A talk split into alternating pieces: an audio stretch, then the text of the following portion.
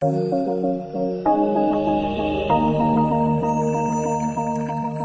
to the NPS Medicine Wise podcast, helping health professionals stay up to date with the latest news and evidence about medicines and medical tests. Hello and welcome. I'm Dr. Caroline West, and I'm a GP and NPS Medicine Wise advisor. Today's podcast is brought to you by the TGA and NPS Medicine Wise. Now, there are times when a health practitioner and their patient may decide to use a therapeutic product that is not on the Australian Register of Therapeutic Goods, the ARTG. In other words, it's an unapproved product. So, what am I talking about? Well, medicinal cannabis is an example that comes to mind. The majority of medicinal cannabis products are not approved, but practitioners can access them for patients if they deem them suitable. And there are, of course, many other unapproved therapeutic goods, including medications, that may be considered valuable to a person's management. On today's podcast, we explore which pathways can be taken to access these unapproved goods, and we get into the practical details. We're going to demystify the process. How do you use the special access scheme, or alternatively, how do you become an authorised prescriber? How much time will it take to get the paperwork done? Do you need special training? To answer these questions and more, Dr. Jess Titterman joins me from the TGA. Jess is a GP and a medical officer at the TGA. There have been no conflicts of interest declared for this podcast. Welcome to the program, Jess.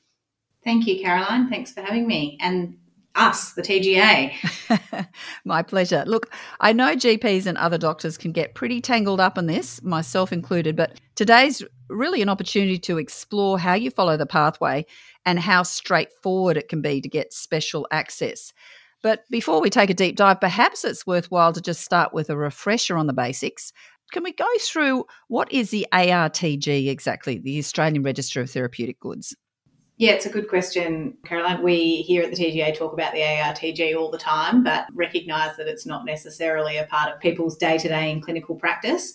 So it's essentially, as it says in the name, the register of therapeutic goods. So we're talking about medicines today, but it also includes biological products and devices that are overseen essentially by the TGA and have been approved for importation and supply in Australia. And we encourage, where possible, use of those products on the ARTG, noting those processes and that oversight of these goods. So we've got approved goods and then we've got unapproved goods. So, what does it mean when a therapeutic good is unapproved? Very simply put, we've just defined what an approved good is. It's on the register. Everything else is unapproved, basically. If it's not on the ARTG, it is an unapproved good.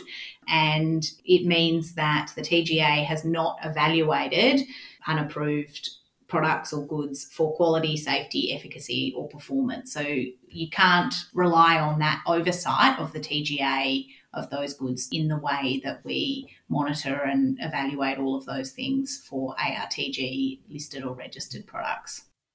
I guess it would cross somebody's mind when they hear that word unapproved. Oh, does that mean it's unsafe? Does that mean it's not tried and tested? And what am I getting into here if I use an unapproved good? Yeah, and it's a good question. I think what is safe and is something safe is is such a broad and complex question. I think it's important what I would say first is that something being unapproved doesn't necessarily mean it is unsafe. It just means that it is not approved by the TGA for supply in Australia. It's not on the ARTG. It may be that we're talking about an unapproved product that is registered or, or approved by another regulator in a country overseas or it is being used in Australia but maybe part of a clinical trial or in some other setting. So, where there perhaps have been safety considerations. So it's not necessarily that there's no experience with this good, but at its most simple is that it is not approved by the TGA in Australia. And can you give me some examples of some of these unapproved goods that we may be accessing here? Yeah, so you mentioned in your introduction medicinal cannabis is a big one that's got quite a profile at the moment. Also, more recently, nicotine products for use with vaping, also cholecalciferol capsules or vitamin D capsules and injections, often the higher dose forms of that, tinidazole tablets, dexamethasone eye drops, tacrolimus ointment. And I think you probably recognize from some of those that the actual drugs are available often in approved forms. So there are a number of products that people access uh, as an unapproved good in Australia where there is much clinical experience with the actual active ingredient. It, it's just that that particular product itself is not approved for use in Australia. So, can we get into some of the nitty gritty now? Now, say I'm a, a GP and I wish to prescribe one of these unapproved products. What are the pathways in front of me that I can choose? Because I think that GPs can get a bit overwhelmed at this point in time. They can go, oh my goodness, this just might mean more courses, more time. This is going to be very complicated can we sort of strip it back and really get down to what are the choices and how you get the ball rolling? Absolutely. And look, I still practice clinically and I very much relate to that feeling of overwhelm in general practice where time poor, we're expected to be across endless different issues and processes. And so I very much appreciate how challenging it can be, both to find the time in the moment, but also if you feel like it's not something that you're familiar with. So there's two pathways to accessing unapproved goods. It'll become clearer when I actually explain what they are. The first one is authorized prescriber, and that is the preferred pathway, and I'll explain why. And second is the special access scheme. So authorized prescriber, as it hints in the name, is that the doctor who applies and gets this type of access to prescribe unapproved goods they are being authorised as a prescriber rather than it being linked to a particular patient. This pathway is preferred because it actually then allows the medical practitioner who has obtained this authorised prescriber status to supply a particular good. So I mentioned dexamethasone eye drops. If I applied and had approval to prescribe that, then I get approval or, or I get authorized prescriber status to prescribe that particular product for a particular indication to my patients and they can then seek access to that good. So there are requirements where authorised prescribers have to do some fairly minor reporting to the TGA, so numbers of patients that they treat six monthly, and depending on the product, the usual way for a prescriber to access is they need Human Research Ethics Committee approval. And then they put a TGA application online. And then, as I say, they can prescribe for numerous patients for this particular good. I imagine people are thinking, oh, Human Research Ethics Committee, that sounds complicated and time consuming. there's actually within that, there's a subset or our established history of use pathway, which is actually an increasingly long list of products that essentially we've got quite a record of them having been prescribed by a wide range of doctors in Australia for specific indications. And so that is essentially a more streamlined authorised prescriber pathway. So the doctor doesn't need ethics committee approval to access that. And products like nicotine for vaping, and a number of other goods um, that are commonly used for specific indications are on that list. That's certainly preferred and it is an upfront administrative requirement for the doctor, but you know, doesn't have ongoing application burden. With the special access scheme, that is linked to an individual patient. So, if I, as a doctor, was applying to prescribe a particular good under the special access scheme, it would be for an individual patient for an individual product. So, it's often less appropriate if there's going to be an ongoing prescribing need because you're going to have to repeatedly go through that process. Or, as I said, if you're wanting to be able to prescribe to a number of different patients because as a GP, we all have lots of patients. And so it's often more helpful if we then are able to offer that to a number of patients. And it'll depend on the good. And within the special access scheme pathway, again, three sub pathways that have different requirements depending on the specific circumstance. Mm. One is simply a notification pathway in particularly with seriously ill patients, recognising that it's not reasonable for there to be significant administrative burden in such circumstances. And others, it depends on the product as to which sub pathway they fit into. You've summarised that there are two pathways in front of you that you could follow. So the authorized prescriber, as you say, is the preferred path because am I hearing that that's a simpler pathway if you're going to be prescribing that class of medication, for example, to a range of people, it would be easier to be an authorised prescriber rather than for each individual get a special access. Absolutely. Do I need to have extra training, for example, in this group of products?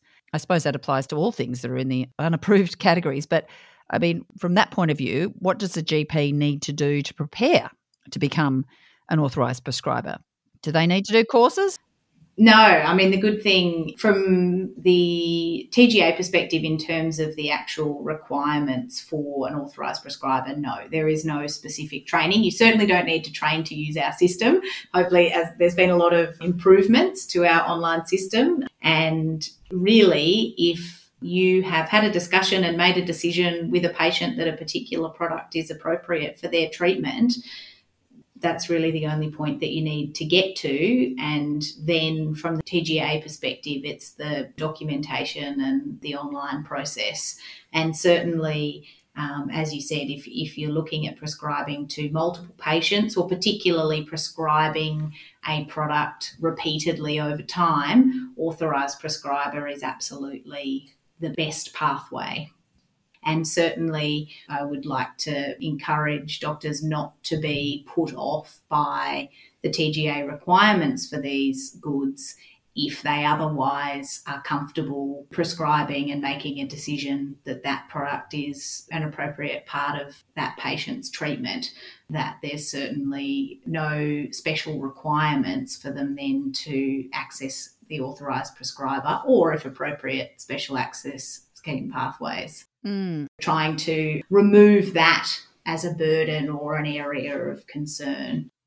Totally. So if the GP can actually refine their skills and have the confidence to step forward. I think a lot of it's a confidence issue. You know, when you you're not used to doing something, you sort of balk at it because you think, "Oh my goodness, this is just going to take another chunk out of my busy day where I'm already overwhelmed with COVID patients and everything else." But you know, what's interesting is this service is a free service correct. There's no fee. No fee. And yet, a lot of clinics are actually charging, I've noticed, not only a consultation fee, but a dispensing fee to do the paperwork of another $250. So, we've talked about fragmenting care when the GP doesn't use these pathways themselves, but there's also the cost to the patient.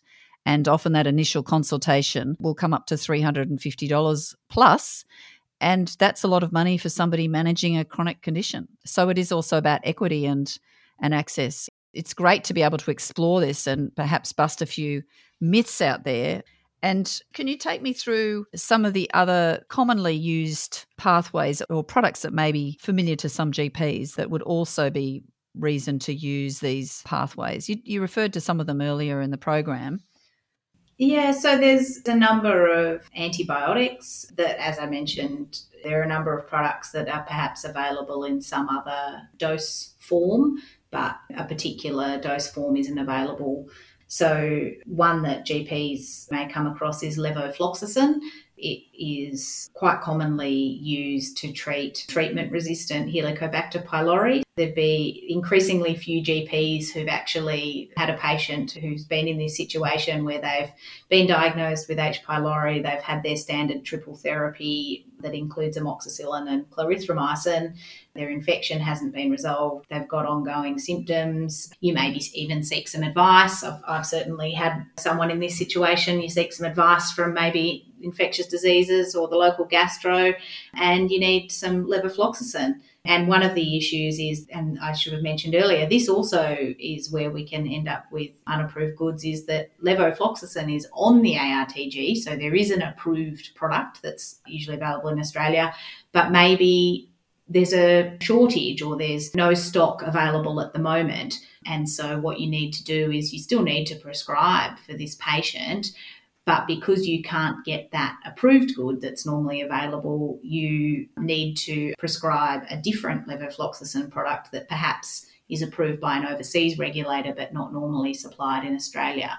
So, you know, it's for quite a standard indication. It's just that supply can certainly affect all of this. So, noting that this isn't expected to be an ongoing treatment need, this would be very appropriate for the special access scheme pathway because you've got one individual patient, you've got a particular treatment that is just a specific course.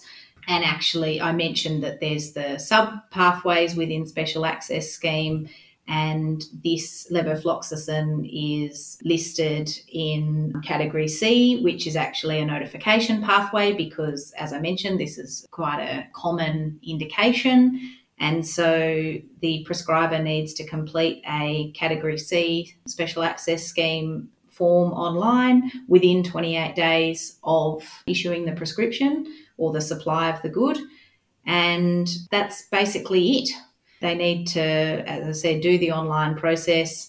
And it really is more about notifying the TGA that you've prescribed that unapproved good to a patient rather than being involved seeking permission and, and waiting. So, as long as you've got consent from the patient, they understand the circumstances, you write the script, the pharmacy takes the role for actually organising the supply, you submit your notification online, and that's the end of it. That's a specific one. If it was an ongoing need, I mentioned maybe a nicotine vaping product is an alternative if you've got to make a decision that nicotine vaping, you've got a patient who's tried alternative approved nicotine replacement therapy, they're having a really hard time quitting, they want to try vaping this is going to be more of an ongoing need. You know, this isn't a one off script. So, an authorised prescriber application would be much more appropriate in this situation. And again, you also then would be in a situation of being able to prescribe for other patients, not just the one individual patient. So, you would apply for authorised prescriber for vaping nicotine, for smoking cessation as the indication and again applying online for that. You'd need to report numbers of patients that you were prescribing that product to six monthly, but you're not applying over and over again, filling out paperwork each time. So there is that upfront investment. But again, we talked about before about time and, and being very time poor in general practice that you should be able to do these online applications in the consult with the patient there. Mm. So, how many minutes do you reckon? I mean, obviously, a lot of the time is going to be around exploring whether that unapproved product is suitable. And then, once that decision is made and it's actually the prescribing applying pathway, let's say you're an authorized prescriber, how much extra is it going to add to your consultation time to actually go through the paperwork side of things? Which paperwork's the wrong word because it's all electronic. Yes that's right. Paperwork. Good question. I have to confess i haven't timed myself. Where to go. But also i probably wouldn't be a good person to time given that i'm actually familiar with our website. But i think look probably roughly 10 minutes. So, you know, I'm envisaging if you've got someone and they've done the usual, they've booked a short appointment and they've come in and they said, I want to look at this, perhaps using that time to have a chat with them about it. And as you say, the bulk of the consult is really about discussion about what's appropriate and pros and cons and, and all of that. If you were concerned about time, getting them to book a follow up with a plan to do the actual process in that time and issue the script, or if you had a bit longer. So, and noting that when we say about 10 minutes, that for the authorised prescriber pathway, that's a one off upfront. You know, that's not going to be every time you're issuing a prescription or having that conversation with a patient. So, to just recap so far, the good news is you don't need special training. You just need to familiarise yourself with the pathways. Authorised prescriber is the preferred option if you're going to be repeatedly using a particular product. And I'm hearing that it's not as hard as I imagine a lot of GPs would be imagining at this point and that the advantage of that is you're able to manage the application for the unapproved product, maintain continuity of care with that patient. You're going to be totally across what they're actually taking to add to their medication chart and having those ongoing conversations into the future about the appropriateness of that product with continuation or discontinuation. Absolutely. And some of those opportunities, quite frankly, are lost when somebody goes to a specialized extra clinic on the side. In terms of the, the takeaways from your end of things, what do you think is really important to stress I think the key thing that a lot of work has been done to make the application processes for both authorised prescriber and special access scheme less onerous, recognising that you know it has historically been a burden for doctors and wanting to remove that and make it more accessible. That there's lots of information on our website and that it should largely be an intuitive process and where possible opt for the authorised prescriber pathway because it, will be less burdensome for the clinician. And as you would expect, most of the discussion, as it should be, will be focused on what does the patient need, what's happening, what might be an appropriate part of treatment, and that the actual TGA application should be a small part of that overall and hopefully shouldn't turn doctors off considering if there's an unapproved good that they feel is the best option for that patient, not to be put off helping the patient access that by the TGA requirements. And I know that NPS Medicine Wise has some great resources in this area as well. There's one that's called Medicinal Cannabis Access Pathways, frequently asked questions for prescribers. And the thing I like about that is that it sort of does a bit of hand holding, if you like. It takes you through the the pathway that you have to follow and makes it far easier to understand from the login and how you get the approval and endorsement and what needs to be done to actually follow that through. And as you say, you've got some good resources as well on the TGA website.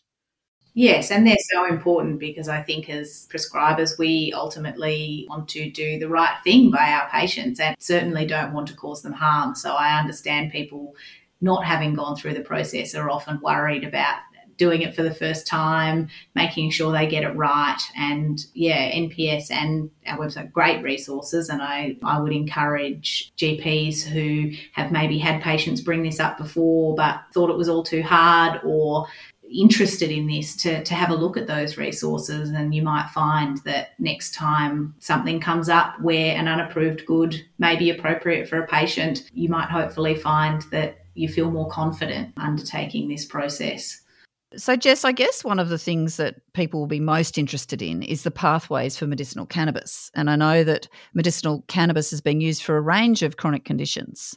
And there's been incredible consumer interest, and GPs have also been prescribing this at record rates. If a GP is to go down that pathway with their patient where they decide it's something they'd like to explore, what are the steps that a GP would need to consider? Should they become an authorised prescriber, for example, if they're going to be dispensing medicinal cannabis? Can you talk us through that?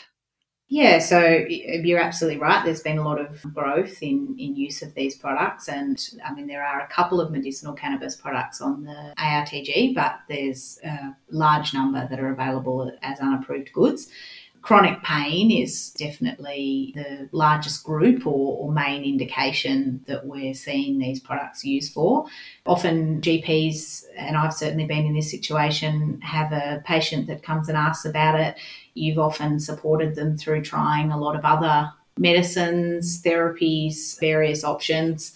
And someone, a friend's told them that they've been using medicinal cannabis and they come to you because they're, they're interested in trying it out themselves if you decided that this was an appropriate thing to try for this patient and, and identify a product, the important thing is obviously having a conversation with the patient that it's an unapproved good and making sure that they're aware of that and what that means in terms of not having been assessed for safety, efficacy, and quality by the TGA.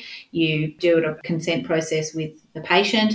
You create an online account all these applications are done on our online portal. This would be appropriate for authorised prescriber because you're expected to be prescribing over time for this patient, and also you may decide that, that you may have other patients for whom you want to be able to prescribe as well. And so, as I mentioned, you can expect to receive approval within three business days that allows you to prescribe ongoing for that patient, but also if you had other patients perhaps in similar presentation. You write them a prescription, patients. It's about organising supply through their pharmacy, and the approval is actually for a period of five years. So when I said it really is more a one-off rather than repeated application process, as long as it's a product that falls in that category for that indication, you can also prescribe to other patients and that individual initial patient for five years. And you do need to report the numbers of people you're prescribing for six monthly to the TGA, but those are not detailed onerous reports. It, it's really just for us to have an idea of the numbers that people are prescribing for who are doing it through that authorised prescriber pathway. Yeah, I reckon a lot of consumers would be quite surprised that their GPs can dispense because there's been the proliferation online of, of high profile medicinal cannabis clinics that imply they have expert doctors who just specialize in this field and who have all the paperwork at hand to apply on your behalf for a hefty fee, I have to say. Your first consult and the, the application is often billed at $350 plus. But I guess what we need to do is have a conversation, don't we, with our patients as a GP to really explore those options for them and make it clear that actually, as their GP, that we can actually manage their care in those domains. If they wish to access an unapproved product that we've discussed and have agreed is a good thing to pursue, then in fact, as a GP, you can follow that pathway. Yeah, and it's important to note this is separate to any cost for dispensing of the actual product because that would happen at the pharmacy level. But yes, you're right. I think we know general practice, primary care is cost effective and yes, I think there's probably a lot of GPs, a bit intimidated by what they think the process involves or the impression that is given by perhaps the reluctance to engage in this area. Yeah, I think I would have been in that category of the intimidated GP, especially when it first started to roll out. But now that I've had the process demystified for me, I've realised that in fact, as a GP, I can actually become an authorised prescriber and it's not an onerous commitment in terms of time. Yes. No training is required, and you can actually segue it into the rest of your management of that person. Yes, as always, the work is in the discussion with the patient about what they're presenting with and what appropriate treatment options might be. And I think the actual administrative TGA online application process is a small part of that. The important time consuming part is in the discussion and ongoing care of the patient, mm. which applies to whatever you're prescribing. Obviously, medicinal cannabis is not the only type of product that's on the unapproved product list, but you also mentioned at the beginning of the program some other examples. But I think there are also some antibiotics that are used or maybe maybe accessed through the unapproved products.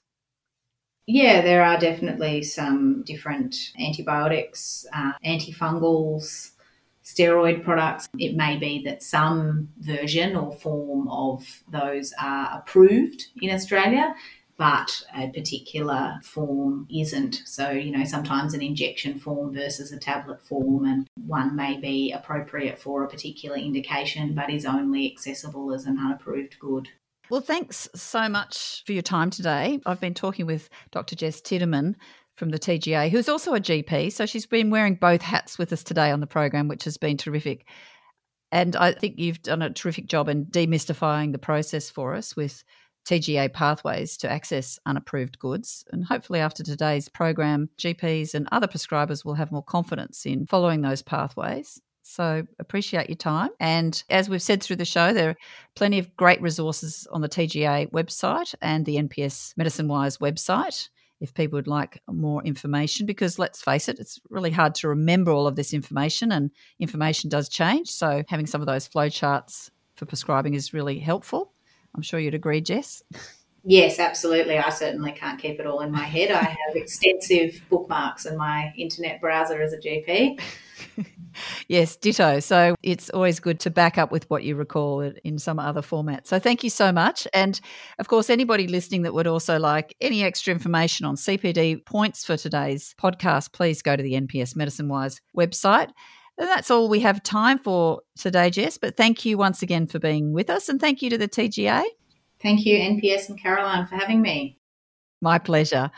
I'm Dr. Caroline West. Bye for now.